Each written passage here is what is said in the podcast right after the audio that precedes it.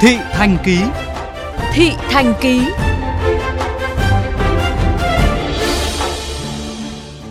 Va chạm giao thông là điều chẳng ai muốn, va chạm với tàu hỏa lại càng không.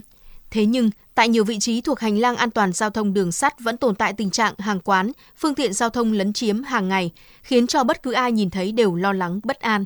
Ghi nhận của phóng viên Xuân Tú tại tuyến đường Giải Phóng, Hà Nội. Trên tuyến đường Giải Phóng Hà Nội, đoạn từ cổng bệnh viện Bạch Mai đến cổng bệnh viện Tai Mũi Họng Trung ương, dễ dàng nhận thấy nhiều hàng quán tự phát, phương tiện giao thông, người đi bộ thản nhiên lấn chiếm hành lang an toàn đường sắt. Đáng chú ý, có nhiều trường hợp xe taxi còn dừng đỗ chờ khách ngay trên đường ray trước cổng bệnh viện Tai Mũi Họng Trung ương đến cả tiếng đồng hồ. Đáng nói, lái xe còn vô tư nằm ngủ trong xe. Một số người dân bày tỏ lo ngại. Vậy là nguy hiểm, mặc dù kiếm đồng tiền nhưng mình cũng phải ngăn chặn những cái người người ta để cái xe taxi ở giữa cái đường ray, cho nên một là làm điểm rào chắn hoặc là công an chuyên nhắc nhở người dân như vậy đấy, xe nó đứng hết cả lên đường ray vậy. Tất nhiên là nguy hiểm rồi ạ, với cả những cái xe mà đỗ như thế thì phải có cái lệnh cấm hoặc là một lệnh phạt gì đấy. Em thấy ở đây kiểu như là nó sẽ làm mất trật tự ở cổng bệnh viện nhỉ, không đảm bảo được cho mọi cái việc đi lại, nó gây mất trật tự lắm ạ.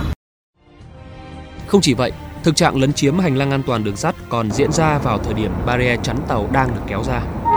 Rất nhiều người điều khiển xe máy, thậm chí là ô tô, cố gắng lao nhanh qua khoảng không đang dần thu hẹp nơi đường sắt như một phản xạ tự nhiên. Có lẽ với những ai chứng kiến sự việc một chiếc taxi bị kẹt trên đường ray đoạn qua phố Phương Mai Hà Nội trong lúc cố vượt qua barrier khi tàu đang tới vào ngày hai mươi bảy tháng mười vừa qua sẽ chẳng dám phản xạ như vậy nữa. Thật may nhờ sự giúp sức của người dân và lực lượng gác chắn, chiếc taxi này đã kịp thời thoát khỏi đường ray khi đoàn tàu đang ầm ầm lao tới.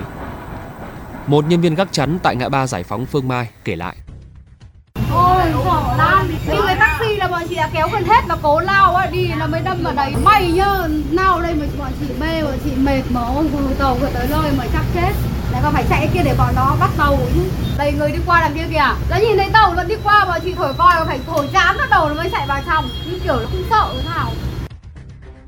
Phạt bốn triệu đồng, tước giấy phép lái xe hai tháng là mức phạt dành cho lái xe này. Nhưng điều khiến anh ta nhớ mãi có lẽ là phút cận kề tử thần khi xe bị kẹt trên đường ray, từ đó thay đổi hành vi để đảm bảo an toàn. Nói về thực trạng lấn chiếm hành lang đường sắt đầy nhức nhối, Thiếu tá Nguyễn Văn Khương, Phó đội trưởng đội Cảnh sát giao thông đường sắt, Phòng Cảnh sát giao thông Công an thành phố Hà Nội cho biết. Đội Cảnh sát giao thông đường sắt đánh giá thực trạng tình hình vẫn còn tồn tại một số vị trí chưa giải quyết dứt điểm tình trạng lấn chiếm hành lang đường sắt, tiềm ẩn nguy cơ gây tai nạn giao thông đường sắt.